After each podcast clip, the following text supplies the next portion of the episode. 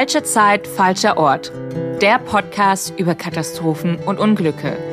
Mit Max und Hans.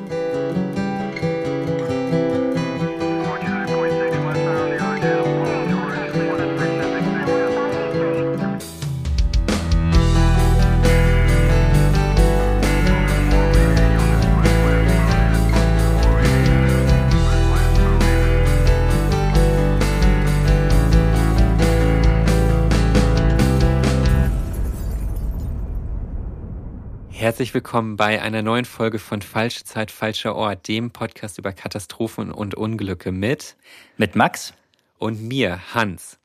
Heute haben wir mal wieder eine Folge aus deinem Spezialgebiet, Max, und zwar geht es um Eisenbahn. Genau, es geht um ein Zugunglück. Das ist auch noch nicht gar nicht so lange her, also relativ bei unseren Fällen. 2013, gut zehn Jahre. Das ist ein Fall, an den sich denke ich mal, schon viele erinnern werden, denn es ist auf Video quasi festgehalten worden. Also eine Überwachungskamera hat dieses Unglück gefilmt, hat ja gefilmt, wie dieser Zug entgleist. Das Ganze ist in Spanien passiert, bei Santiago de Compostela und ein Schnellzug war damals in diesen Unfall verwickelt und es gibt eben dieses berühmte Video, du kennst das wahrscheinlich auch, wo dieser äh, Genau, wo dieser Zug in die Kurve fährt und an der Wand entlang schrammt, entgleist und dann zum Liegen kommt. Ja, ich kann mich auf jeden Fall an das Video erinnern. Ich musste auch immer dran denken, wenn ich an das Zugfahren denke, dann muss ich tatsächlich sagen, dass ich mich da schon immer sehr, sehr sicher fühle. Ja, geht mir auch so. Also rein statistisch ist Bahnfahren ja auch absolut sicher und ich bin mir gar nicht sicher, ob es das sicherste Verkehrsmittel ist oder eines der sichersten. Ob das Flugzeug zuerst kommt oder die Eisenbahn, weiß ich gar nicht. Aber es ist auf jeden Fall eins der sichersten immer. Das müssen wir bis zur nächsten Folge auf jeden Fall herausfinden. Ja. Aber auf jeden Fall, und das, das denke ich halt auch, und deswegen finde ich das immer so spannend, wenn man dann so Zugunfälle mitbekommt. Wir hatten ja auch schon welche, zum Beispiel in der ersten Staffel Eschede hier in Deutschland, ein ICE. Also es passiert natürlich auf jeden Fall. Aber ich muss, wenn ich da so drüber nachdenke, tatsächlich sagen, es ist mir noch nie passiert, dass ich in einem Zug gesessen habe und mich unsicher gefühlt habe. Nee, ging mir auch noch nie so. Also in der Regel fährt man ja vielleicht nicht pünktlich, aber man fährt zumindest äh, ja ruhig und ähm, ordentlich, sage ich mal, so seinen Weg dahin. Und also Sorgen macht mir nie der Zug selbst, sondern eher das, was außenrum passiert. Weichenstörung, Oberleitungsstörung, mhm. Stellwerkstörung, so all das, das normale Drama auf deutschen Schienen. Aber der, der Zug an sich hat mir jetzt auch noch nie Sorgen gemacht. Deshalb finde ich sowas auch immer total spannend, wie sowas dann passieren kann. Vor allem, wenn es wie in diesem Fall jetzt auch ein Unglück ist, was noch nicht so lange her ist, 2013, ja. und dann auch in einem Land wie Spanien, das ja eine moderne Infrastruktur hat, moderne Züge, moderne Gleise und ja, finde ich dann schon immer spannend, dass dann doch etwas passieren kann. Ja, und da hören wir ja auf jeden Fall gleich auch noch, wie es genau passieren konnte. Und ich bin auch auf jeden Fall sehr, sehr gespannt drauf. Weil ja auch, wo du gerade auch die Flugzeuge erwähnt hast, es gibt ja keine Turbulenzen beim Zugfahren. Also ich denke, das ist auch so eine Sache, auch wenn man weiß, dass Fliegen so sicher ist, wenn man da sitzt und durch Turbulenzen kommt, man wird ein bisschen durchgeschüttelt Leute um einen herum kriegen vielleicht ein bisschen feuchte Hände oder man selbst auch. ja. ähm, das gibt's ja alles beim Zugfahren nicht. Und ja, deswegen bin ich mal sehr gespannt, wie es bei diesem Unfall dazu kommen konnte. Willst du uns einfach mal mitnehmen? Für den spanischen Lokführer Francesco José beginnt sein Arbeitstag wie jeder andere. Er hatte bereits eine Zugfahrt seiner Schicht erledigt, als er am Abend des 24. Juli 2013 in Urense, eine Stadt im Nordwesten Spaniens, den Hochgeschwindigkeitszug 01455 der spanischen Bahngesellschaft RNFE übernimmt. Der Schnellzug ist auf dem Weg von Madrid nach Ferrol. Die letzte Strecke soll er übernehmen. Er ist ein erfahrener Lokführer, schon viele Jahre im Unternehmen und gilt als zuverlässig, freundlich und hilfsbereit. Doch an diesem 24. Juli 2013 wird er einen folgenschweren Fehler begehen, der für Dutzende Menschen den Tod bedeuten wird. Der Zug verlässt den Bahnhof Orense mit einer leichten Verspätung von gut drei Minuten. Der nächste Halt, der Bahnhof von Santiago de Compostela. In etwa 40 Minuten soll er dort mit seinem Schnellzug eintreffen. Die Fahrt verläuft zunächst ohne Probleme. Er steuert die Höchstgeschwindigkeit des Zuges an und fährt mit gut 200 km/h durch den Nordwesten Spaniens. Schließlich möchte er auch die kleine Verspätung aufholen. Im Zug sind fast 250 Fahrgäste. Viele von ihnen sind Pilger, die ins berühmte Santiago de Compostela unterwegs sind. Bei Tempo 199 klingelt das Handy des Lokführers. Ein Kollege, der Chefschaffner im Zug, ist dran. Die beiden kennen sich gut, sind befreundet und reden über private Dinge. In diesem Moment verlässt der Zug aber die Hochgeschwindigkeitsstrecke und wechselt auf die alte Strecke. Hier muss der Zug die Geschwindigkeit verringern von den erlaubten 200 km/h auf 80 km/h.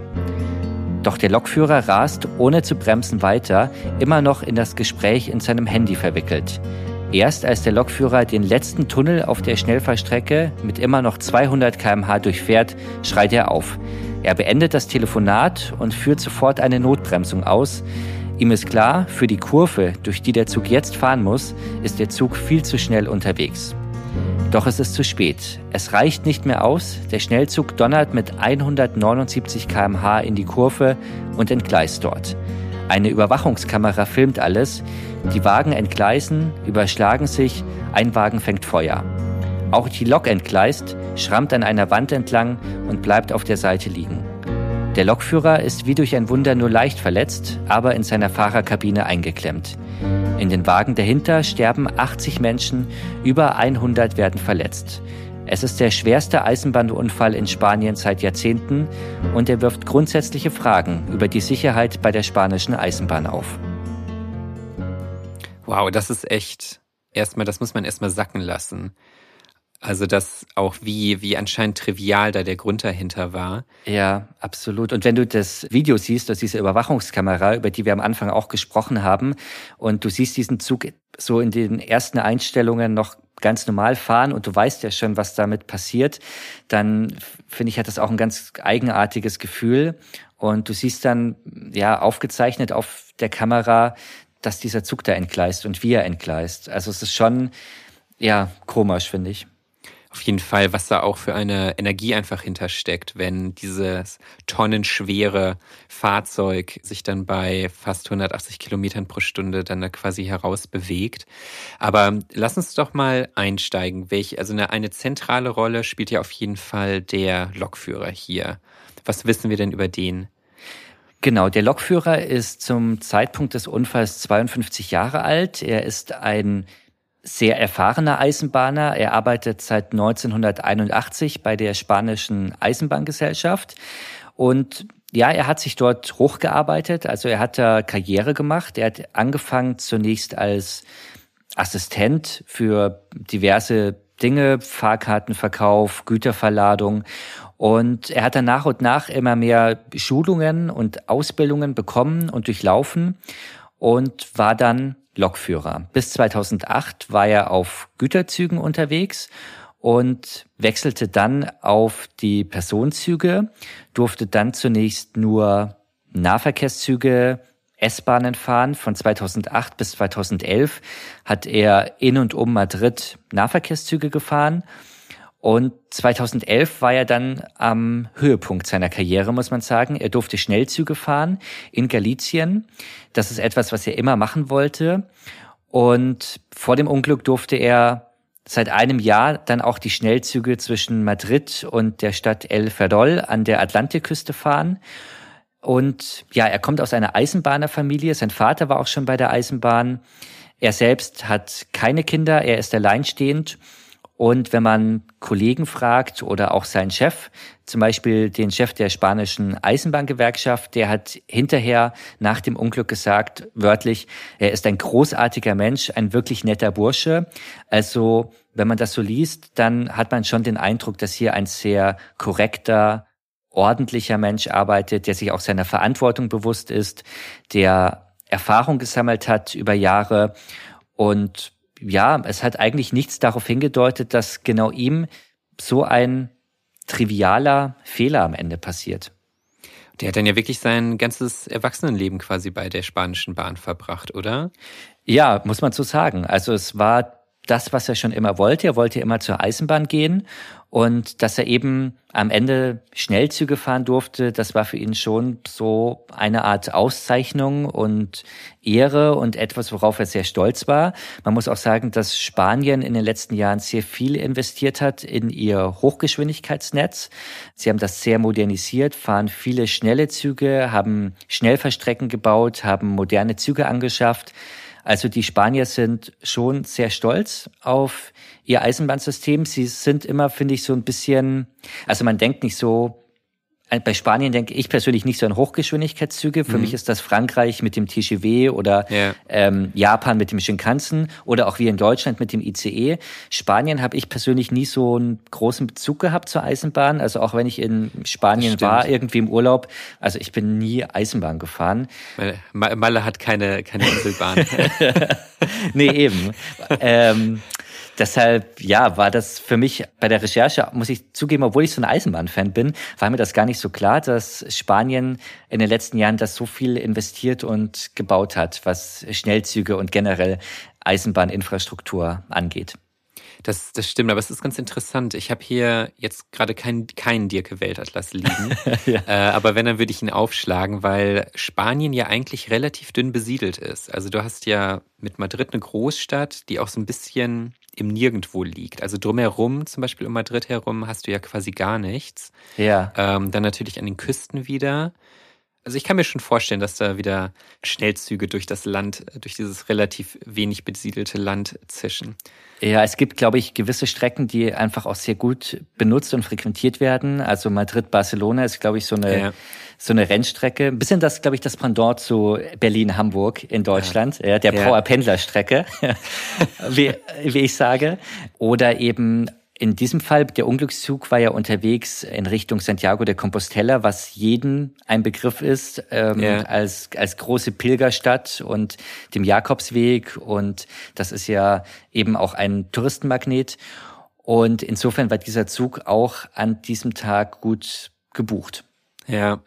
Und um nochmal zu dem Lokführer zurückzukommen, gibt es denn irgendwelche Hinweise oder irgendwelche, irgendwas, was man hätte erahnen können, warum es gerade ihm so ein Pass also diesem erfahrenen Eisenbahner, wie konnte dem so ein Fehler passieren? Ja, das ist eine gute Frage. Also bei mir hat sich so festge, ja, so, also ich hatte so ein Bild im Kopf, das habe ich auch bei der Recherche wieder gesehen, als er, der Lokführer, gestützt von zwei Helfern oder Rettungskräften aus seiner Lok geholt wird. Er wird weggeführt von der Unglücksstelle und er hat so ein ich glaube, es ist ein hellblaues oder weißes Hemd an. Es ist mit Blut befleckt, weil er selbst ja auch verletzt war, nicht schwer, aber er war doch leicht verletzt. Sein Gesicht ist blutverschmiert und die Helfer führen ihn aus dieser entgleisten Lok weg, aus seinem, aus seiner kaputten Fahrerkabine und generell weg von diesem Unglück. Und das hat sich so, ja, irgendwie so eingebrannt bei mir. Es gibt Aufzeichnungen von ihm direkt nach dem Unfall. Er rief noch eingeklemmt in seiner Kabine den Notruf über Funk oder über Handy und er sagt direkt gleich, also auch unter diesem Schockzustand, ich hätte 80 fahren sollen und hatte Tempo 190 drauf. Also ihm ist schon sehr schnell auch bewusst, dass er den Fehler ausgelöst hat und dass er da schuld ist. Er sagt dann noch weiter, ich habe es verbockt, ich möchte sterben. Und er mhm. sagt noch, ich hoffe, es hat keine Toten gegeben. Das könnte ich mit meinem Gewissen nicht vereinbaren. Das sagt er zu einem Zeitpunkt, wo er auch noch gar nicht wusste, wie schlimm es den Zug getroffen hat und dass ja fast 80 Menschen bereits gestorben sind. Aber er, ja, ihm ist das von, von dem ersten Moment an schon bewusst, wo der Fehler lag, dass er den Fehler gemacht hat. Und er kann auch die Ursache klar benennen. Also er, ihm ist schon klar, dass er zu schnell gefahren ist. Er sagte, ich hätte 80 fahren sollen und hatte Tempo 190 drauf. Die große Frage ist jetzt, warum? Weil er ist ein erfahrener Lokführer, wie wir eben ja auch uns angeschaut haben. Ja. Er sagt dann nach dem Unglück, er hatte einfach einen Aussetzer und er wusste gar nicht, wo auf der Strecke er sich genau befindet. Was mhm. auch interessant ist, weil er ja die Strecke schon öfter gefahren ist. Das Eigentlich ist für ihn schon, jetzt ja. genau nichts Neues. Ich weiß gar nicht nebenbei, wie das in Spanien ist. Ich vermute aber, es ist ähnlich wie in Deutschland oder im deutschsprachigen Raum generell. Es ist nämlich so, dass jeder Lokführer für die Strecke, die er fährt, auch geschult wird. Also es ist nicht so wie jetzt irgendwie ein Lkw-Fahrer oder ein Busfahrer, der einfach mal so eine Umleitung fährt oder einfach sich irgendwie in den LKW setzt und losfährt, sondern Lokführer müssen sich jede Strecke anschauen. Sie müssen erst mitfahren, sie schauen sich Unterlagen dazu an und erst wenn sie eine gewisse Zahl an Mitfahrten oder Begleitfahrten haben, erst dann dürfen sie eine Strecke alleine und selbst fahren. Wie gesagt, ich weiß nicht, ob das in Spanien auch so ist. Ich gehe aber davon aus, dass es sicher ähnlich ist. Und insofern muss man schon davon ausgehen, dass er die Strecke kennt, dass er sich auskennt, dass er sie öfter gefahren hat. Ja, aber er sagt eben, er hat den absoluten Aussetzer, er wusste überhaupt nicht, wo er sich befindet. Das finde ich schon interessant. Also das finde ich natürlich sehr krass, aber auch schon spannend hier. Also an ein paar von den Sachen finde ich sehr spannend. Also, dass er als so ein erfahrener Eisenbahner beispielsweise dann wirklich doch so lange telefoniert hat einfach. Also, dass er überhaupt drangegangen ist. Auf mich wirkt das fast also so lange als wie so jemand, der sich verquatscht hat eigentlich. Ja, es macht so den Eindruck, vor allem, weil wir ja wissen, dass der Kollege, mit dem er telefoniert hat, der war auch am Zug. Das war der Schaffner hinten oder der, der Chef Schaffner hinten im Zug. Und die beiden sind auch befreundet, sie kennen sich, sie sind öfter schon zusammen gefahren. Also man kann davon ausgehen, dass sie auch nicht nur über jetzt die Zugfahrt oder ja über die Arbeit gesprochen haben, sondern wahrscheinlich auch über private Dinge, je nachdem, wie ja. eng ihre Beziehung miteinander ist. Es gibt Vorschriften, wie in jedem Land ist auch in Spanien das geregelt, wie man Handys während der Fahrt benutzen darf oder eben nicht benutzen darf. In Spanien war es zu diesem Zeitpunkt so, dass Lokführer nur in dringenden Notfällen während der Fahrt mhm. telefonieren dürfen. Das ist die Frage, was jetzt ein dringender Notfall ist, aber ich denke mal, ein Telefonat mit dem Schaffner über nicht dienstliches, sondern privates zählt definitiv nicht dazu. Und man kann sicher davon ausgehen, dass ihn dieses Telefonat abgelenkt hat. Das ist auch menschlich, ja. dass du gewisse oder eine, ja, dass du nicht, nicht, sobald du abgelenkt bist durch ein Telefonat oder indem du was liest, bist du für andere Dinge nicht mehr so fokussiert. Das ist ja auch der Grund, warum zum Beispiel bei Piloten ja einer eher den, den Funk übernimmt, den Funkverkehr und der andere fliegt. Einfach um diese Doppelbelastung, dass das gar nicht erst aufkommt. Der Lokführer ist alleine vorne, das heißt, er wenn jetzt zum Beispiel der, er einen Funkspruch erhält über das Funkgerät, dann muss er rangehen, das ist klar. Mhm. Aber jetzt mit einem Handy zu telefonieren, das soll eben nur auf das Allernötigste beschränkt werden, eben im Notfall. Das waren zumindest die Regeln damals in Spanien. Und man muss sagen, er hat ganz klar dagegen verstoßen in diesem Fall. Ja, ich meine, ganz ehrlich, wenn ich telefoniere irgendwo auf dem Weg, ich stolpere, ich renne gegen Wände, Menschen, ja. Straßenlaternen, das ganze Programm. Ja, ich, ich glaube auch, wer im Auto ist es ja auch so eine Sache. Man darf ja nur mit Freisprecheinrichtung telefonieren. Ja. Und man muss mal ehrlich sagen, wenn man so fährt und sich drumherum schaut, so gerade auch auf Autobahnen, man sieht schon, finde ich, relativ oft Menschen, die Handy am, am Ohr haben, die telefonieren. Und ja, ich glaube, man ist sich da oft nicht so bewusst, dass das ablenkt, weil man denkt ja von sich selbst, man hat alles unter Kontrolle. Ja, und ja, das ist jetzt nur ein kurzes, ja, und es ist nur ein kurzes Telefonat und keine Ahnung, die Strecke kenne ich ja eh und es ist kein Stau und freie Bahn so. Aber ich glaube, wenn man das untersucht und so, so psychologisch auch sich anschaut, ist so ein, ein menschliches Gehirn wirklich das sehr schnell und zu großen Teilen belastet und abgelenkt durch ganz profane Dinge wie eben zu telefonieren. Das stimmt, ja. Das geht ja auch ein bisschen in die Richtung, dass Leute, also wenn sie denken, sie haben Kontrolle über etwas, dass sie sich dann auch sicherer damit fühlen. Das geht ja auch ein bisschen in die Richtung zum Beispiel, warum man sich im Flieger weniger sicher fühlt als selbst hinterm Steuer im Auto, obwohl rein statistisch gesehen diese Autofahrt natürlich deutlich gefährlicher ist, als in irgendeinem Flieger zu sitzen, denkt man, weil ich jetzt hier am Steuer sitze, ist es unter meiner Kontrolle, ist es irgendwie sicherer, obwohl es rein statistisch natürlich wirklich überhaupt nicht stimmt. Und ich kann mir vorstellen, dass das vielleicht auch einfach eine Rolle gespielt hat. Irgendwie so, hat einfach telefoniert, aber war auch in seinem, seinem Zugcockpit und so weiter, dass sich das eher noch so angefühlt hat mit irgendwie, dass das funktioniert alles. Aber eine Frage, die ich mir da gestellt habe, müsste es da nicht irgendwie irgendeine Form von automatischem Sicherheitssystem geben für sol oder gerade um solche Fälle zu vermeiden, dass dieser Zug jetzt viel zu schnell beispielsweise auf diesen zweiten Abschnitt reinfährt? Ja, das ist ein, eine sehr gute Frage und die Antwort ist ja, eigentlich gibt es ein Sicherheitssystem. Man muss sagen, in Spanien sind Schnellzüge mit einem oder grundsätzlich sind sie mit einem sehr modernen Sicherungssystem ausgerüstet, nämlich mit dem europäischen Train Control System, ETCS. Das ist ein Sicherheitssystem, was in Europa jetzt so nach und nach ausgerollt wird. Weil man muss sagen, kleiner Exkurs an dieser Stelle, dass jedes Land sein eigenes Sicherungssystem hat. Das ist historisch bedingt und das ist über Jahrzehnte so gewachsen und dass zum Beispiel in Deutschland ein ganz anderes System vorkommt als jetzt beispielsweise in Frankreich oder in Tschechien. Mhm. Und die Europäische Union möchte, dass das alles einheitlich wird, auch damit teilweise vielleicht auch Lokführer, die die Sprache eines anderen Landes können, dass die auch über die Grenze fahren können, mit der entsprechenden Ausbildung natürlich, oder dass vor allem die Lokomotiven, dass die zum Beispiel am Zug bleiben können. Also es gibt ja sehr viele Lokomotiven, die verschiedene Stromsysteme fahren können.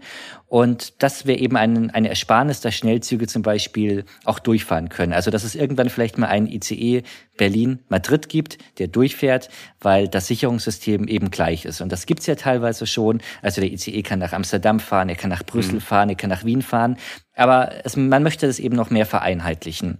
Und von diesem European Train Control System, diesem ETCS, gibt es verschiedene Level, also das sind quasi Arten dieses Systems. Und in Spanien gibt es ETCS Level 1. Das ist so die erste Stufe. Und das musst du dir ungefähr so vorstellen, dass der Lokführer nicht mehr nur die Signale an der Strecke beachten muss, sondern er bekommt Informationen direkt in sein Cockpit übermittelt auf einen Bildschirm. Ja. Und er bekommt Daten übermittelt, wie zum Beispiel die zulässige Höchstgeschwindigkeit an der Stelle. Er bekommt aber auch vermittelt, wann ist der nächste Ort, wo er die Geschwindigkeit verringern muss oder wo er sie erhöhen darf. Und das Ganze sorgt nicht nur dafür, dass er Informationen bekommt, sondern dass er auch überwacht wird. Und sobald er zu schnell fährt oder er eine Geschwindigkeit nicht bremst, die er bremsen müsste, dann greift das System ein, weil er eben überwacht ist und der Zug würde dann gebremst werden. Beim Level 1, wie es in Spanien mhm. verbaut mhm. ist, geschieht das Ganze über Balisen. Also das sind quasi so, so gelbe Kästen, die im Gleis liegen. Und dort werden Informationen gespeichert und der Zug greift sich die Information dann, wenn er über diese Balise drüber fährt und bekommt dann eben vermittelt, okay, hier darfst du 120 fahren. Dann bekommt er das angezeigt und nach 500 Metern oder fünf Kilometern, wie auch immer, liegt die nächste Balise und die sagt dann eben, hey, da vorne kommt ein Signal, das ist auf Halt, du musst so langsam anfangen zu bremsen. Das ist jetzt mal sehr vereinfacht ja. erklärt. Und das ist so das erste Level. Es gibt mittlerweile schon Level 2. Das sorgt dann dafür, dass es nicht mehr über Balisen geht, sondern über eine Funkverbindung und dass der Zug eben dauerhaft überwacht ist. Also auch wenn keine Balise liegt, weiß das System, wie schnell der Zug fährt und der Zug weiß, wie schnell er fahren darf. Bei Level 1, wie es hier in Spanien ist, ist es eben so, dass es immer nur auf bestimmten Punkten mhm. ausgelegt ist und immer nur da, wo eine Balise liegt, findet quasi eine Überwachung statt. Man muss sagen, dass Deutschland da relativ schlecht aufgestellt ist. Also wir haben dieses ETCS-System noch wenig verbaut. Es gibt, mhm. glaube ich, drei oder vier Strecken aktuell. Ich bin mir nicht ganz sicher. Es sind auf jeden Fall relativ wenige, ja. während die Schweiz und Österreich da ziemlich Vorbilder sind. Da liegt es schon sehr groß und sehr ja, flächenmäßig verbaut. Wir in Deutschland haben noch ein anderes System, das kommt so aus den 70ern das aber ähnlich funktioniert und übrigens auch dafür sorgt, dass der Zug dauerhaft überwacht ist. Und insofern, dieses System gibt es nicht auf jeder Strecke, aber es gibt es auf jeder Hochgeschwindigkeitsstrecke. Das heißt, um auch mal den Bogen zu spannen auf das, wo wir uns am Anfang unterhalten haben, wie ja. sicher ist Bahnfahren eigentlich und dass wir uns sehr sicher fühlen, da muss man sagen, berechtigt, weil wenn du jetzt in einem ICE sitzt, der mit 200 fährt, dann kann ich, kannst du davon ausgehen, dass dieser Zug überwacht wird und dass der Lokführer auch Daten direkt angezeigt bekommt auf seinen Anzeigen und dass er nicht zu schnell fahren kann, um es jetzt mal ganz einfach zu sagen, ja.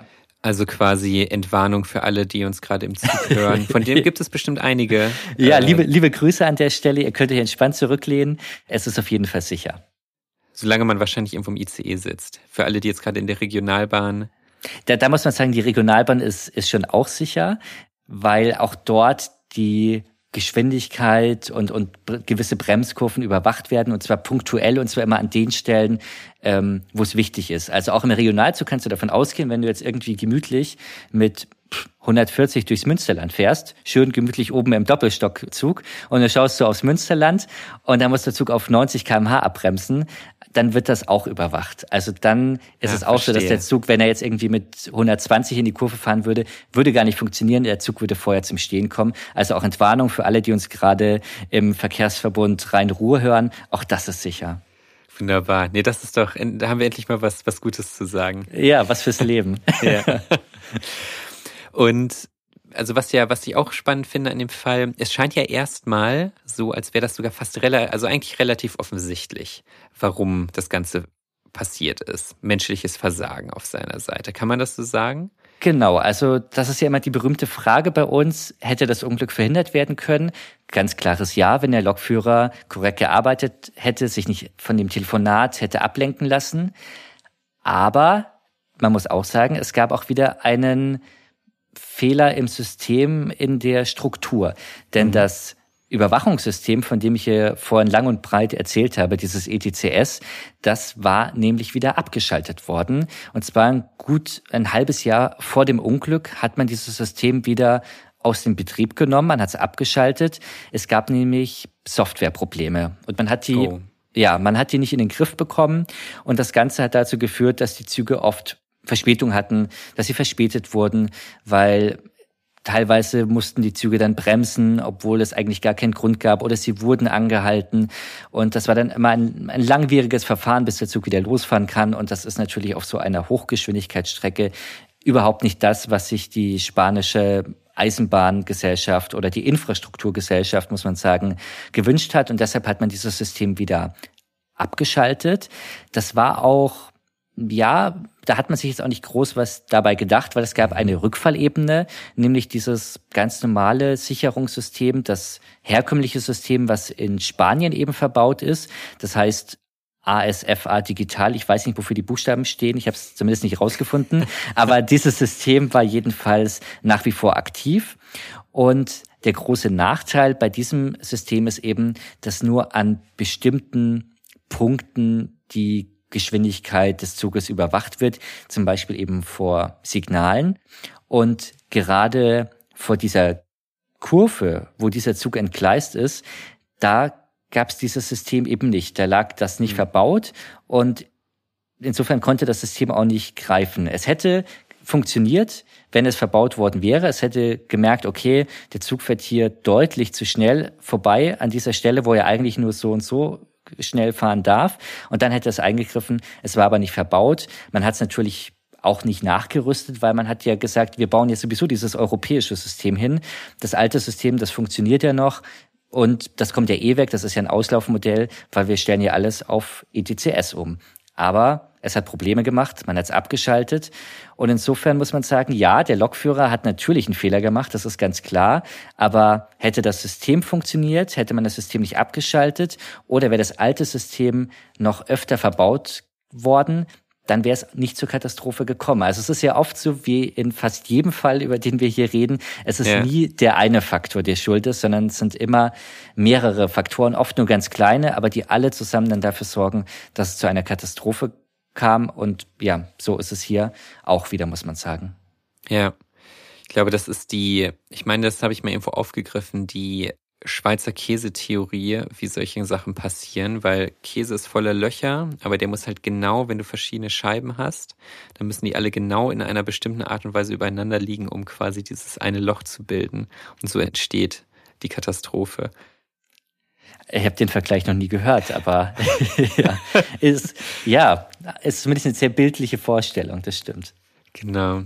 Ja, aber was sagt denn, ich gehe mal davon aus, dass es da irgendwie eine Art von strafrechtlicher Aufarbeitung gab. Was sagt, was sagt denn die, die spanische Staatsanwaltschaft dazu?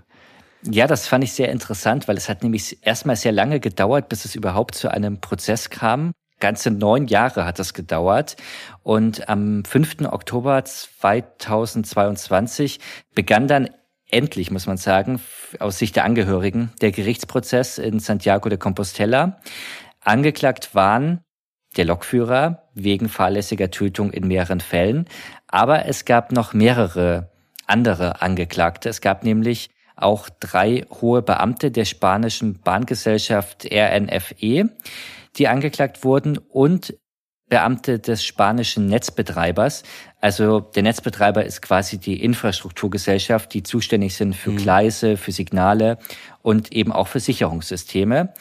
Und man hat noch drei Techniker einer Beratungsfirma angeklagt. Diese Beratungsfirma war spezialisiert auf Eisenbahntechnik und auf Sicherungssysteme. Und all die sitzen auf der Anklagebank und ich sage bewusst sitzen, weil der Prozess läuft immer noch. Also Wahnsinn. es gibt, es ist jetzt ein Jahr her, muss man sagen, über ein Jahr und es gibt bis heute noch kein Urteil. Was es gibt für den Lokführer, gibt es bereits Folgen. Er ist direkt nach dem Unglück ja festgenommen worden. Er ist dann gegen Auflagen wieder freigelassen worden, ist auch auf freiem Fuß, also er sitzt nicht in Untersuchungshaft. Aber sein Arbeitgeber, die spanische Eisenbahn, die hat ihn bereits versetzt. Er darf keine Züge mehr fahren. Er arbeitet jetzt in einer Werkstatt im Hintergrund. Also er wird, und ich glaube, das unabhängig vom Urteil kann man davon ausgehen, dass er keinen Zug mehr steuern darf. Unabhängig davon, ob er das überhaupt möchte nach sowas. Das ja. ist ja auch wieder eine ganz andere Frage. Aber er wird es sicherlich von der spanischen Eisenbahn her auch nicht dürfen.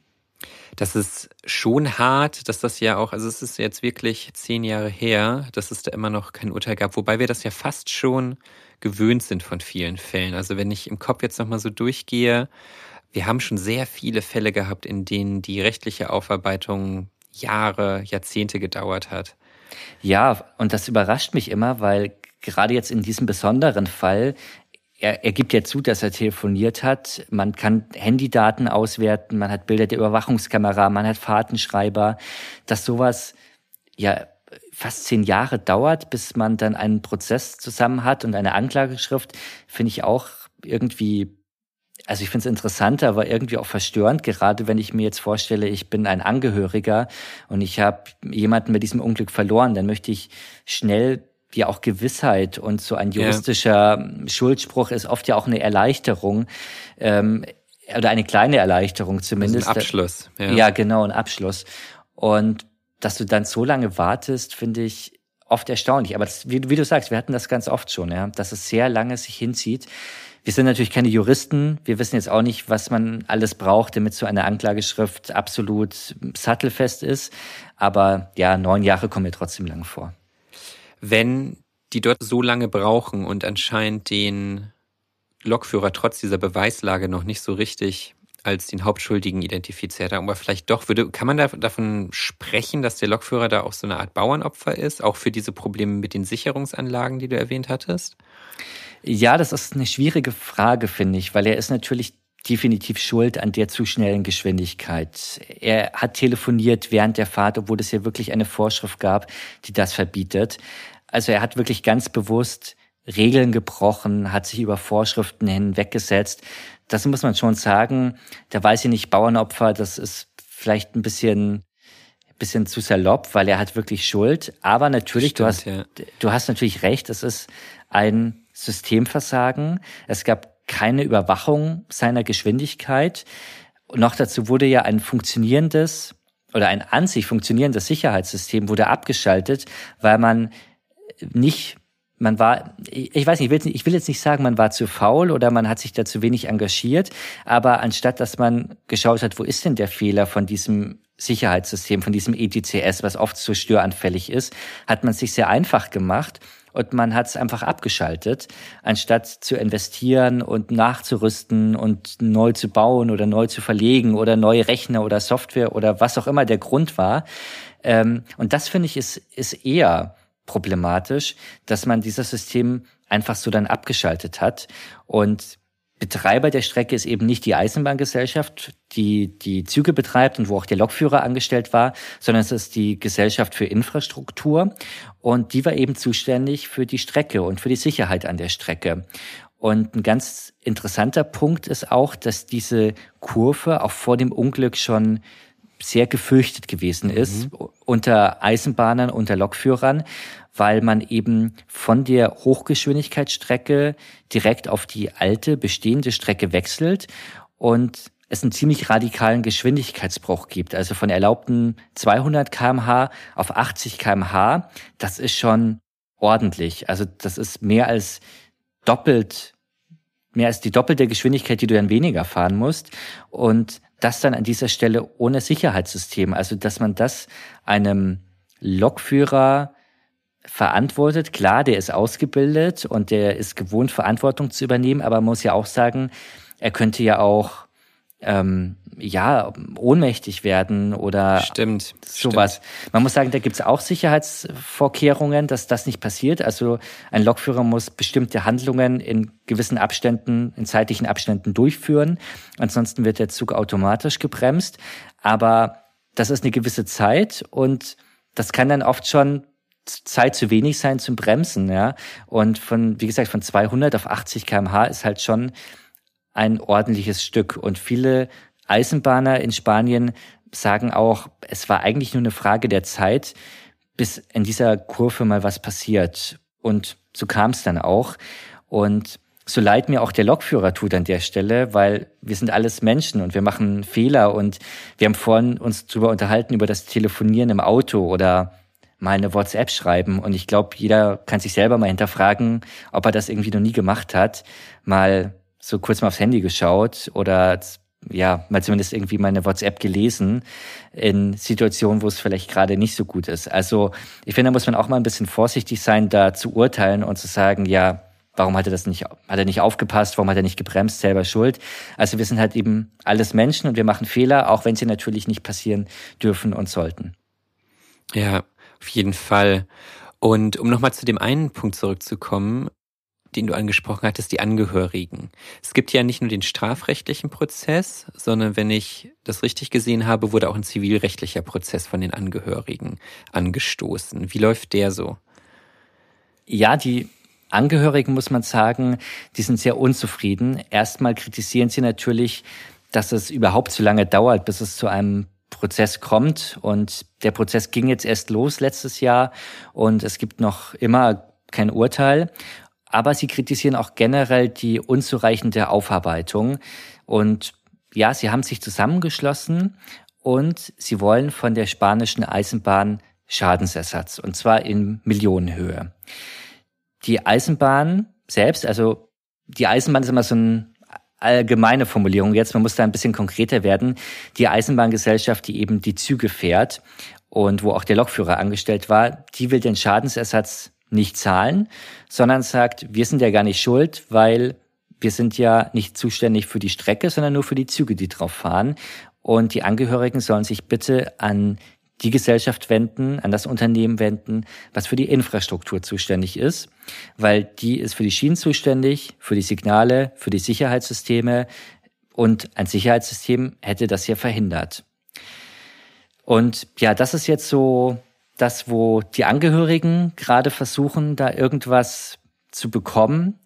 Die damalige konservative spanische Regierung hat eine gerichtliche Auseinandersetzung beider Firmen verhindert.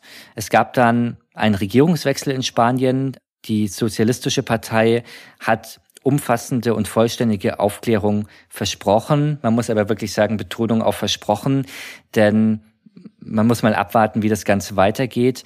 Der Prozess, der Strafprozess läuft noch und beim Zivilprozess gab es auch noch keine Klage und auch keine Zahlung oder Urteil.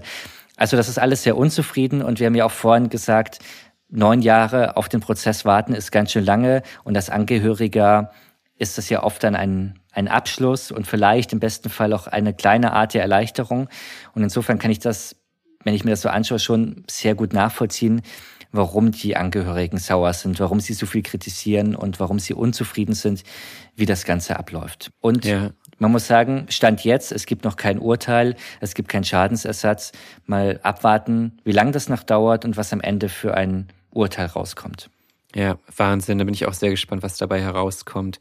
Finde ich auch ein Fall, den wir irgendwie kennen von anderen Fällen, wo sich dann, insbesondere wenn es natürlich vor Gericht landet und äh, es da um riesige Millionenbeträge an Schadensersatz, Schmerzensgeld und so weiter geht, dann wird sich natürlich die Verantwortung irgendwie probiert, so weit wie möglich weg, wegzuschieben. Ne? Zwischen ja. unterschiedlichen Firmen. Äh, vor allem natürlich zu Lasten der, der Angehörigen, was ich mir auch echt schwierig einfach vorstelle, dass da Leute, die Angehörige verloren haben in dem Zug, dass die sich jetzt noch zehn Jahre lang dann einen Prozess geben müssen, wo sie dann den Anwälten der jeweiligen dieser involvierten Firmen zuhören müssen, warum es nicht ihre Firma war, die da jetzt Schuld dran hat. Ja, das hat mich auch sehr erinnert an den Fall von Eschede, dem ICE-Unglück von Eschede, was wir in der ersten Staffel ja auch besprochen hatten, wo der strafrechtliche Prozess auch sich sehr lange hingezogen hat, aber wo sich vor allem auch die Deutsche Bahn immer sehr dagegen gewehrt hat, überhaupt Schuld einzugestehen und Schadensersatz zu zahlen oder auf die Angehörigen zumindest symbolisch und menschlich zuzugehen. Stimmt.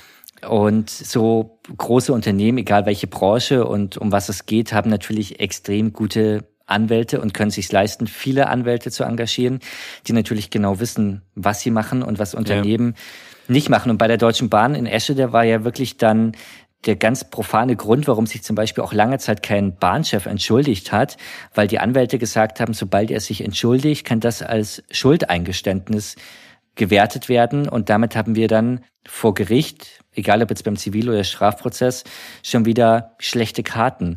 Und das finde ich so absurd. Also, dass dass man so eine, eine, eine Mindestgeste an Mitgefühl und ja, Empathie ja. Ähm, sich nicht erlauben kann in einer Position eines Chefs oder Manager oder Abteilungsleiters, weil es dir negativ ausgelegt werden könnte, dann wiederum vor Gericht, finde ich wahnsinnig absurd. Ja, was man teilweise mittlerweile sieht, das ist zumindest so mein Eindruck, was mir immer mal wieder aufgefallen ist, dass die Leute dann sagen, sie sind, sie fühlen sich moralisch schuldig oder verantwortlich, aber nicht rechtlich. Ja, so, so ein bisschen so ein, so ein. Trick, ne? Das ist wahrscheinlich das offizielle Wording, was dir genau. die Anwälte dann sagen, ja. Genau, wo, äh, ja, immerhin, aber ob das, also immerhin etwas, aber es fühlt sich natürlich auch so ein bisschen, so ein bisschen falsch an, ne? Also da die, ja. ich übernehme die Verantwortung, aber nicht da, wo es richtig teuer werden könnte. ja. ja, es ist wirklich, ja, keine Ahnung, wenn man das so, ähm, nicht mit dieser Managerbrille und Anwaltsbrille draufschaut, dann ist das für mich oft sehr, wenig nachvollziehbar. Aber ja, wir sind keine Anwälte, muss man natürlich auch sagen, die genau. natürlich auch ganz eigene Interessen haben, so ähm, wie das Unternehmen ja auch. Also ich bin gespannt, muss ich sagen, was da in Spanien rauskommt. Wie gesagt, der Prozess läuft noch und er zieht sich und bin trotzdem gespannt auf, ja, was für ein Urteil dann am Ende kommt. Ja, ich auch definitiv. Ich würde sagen, wir äh, bleiben da dran und wenn sich was tut, dann äh, halten wir unsere Community auf dem Laufenden über unseren Instagram-Account. Genau, Katastrophen.podcast, da findet ihr auch Bilder zu der aktuellen Folge hier und zu allen anderen Fällen und Folgen, die wir bisher gemacht haben. Und dann hören wir uns nächste Woche mit einem neuen Fall und einer neuen Katastrophe wieder. Bis dann. Bis dahin. Falsche Zeit, falscher Ort wird präsentiert von Max und Hans. Producerin Judith Trost. Sounddesign Simon Büchsenschütz. Schnitt Hermann Nuyen.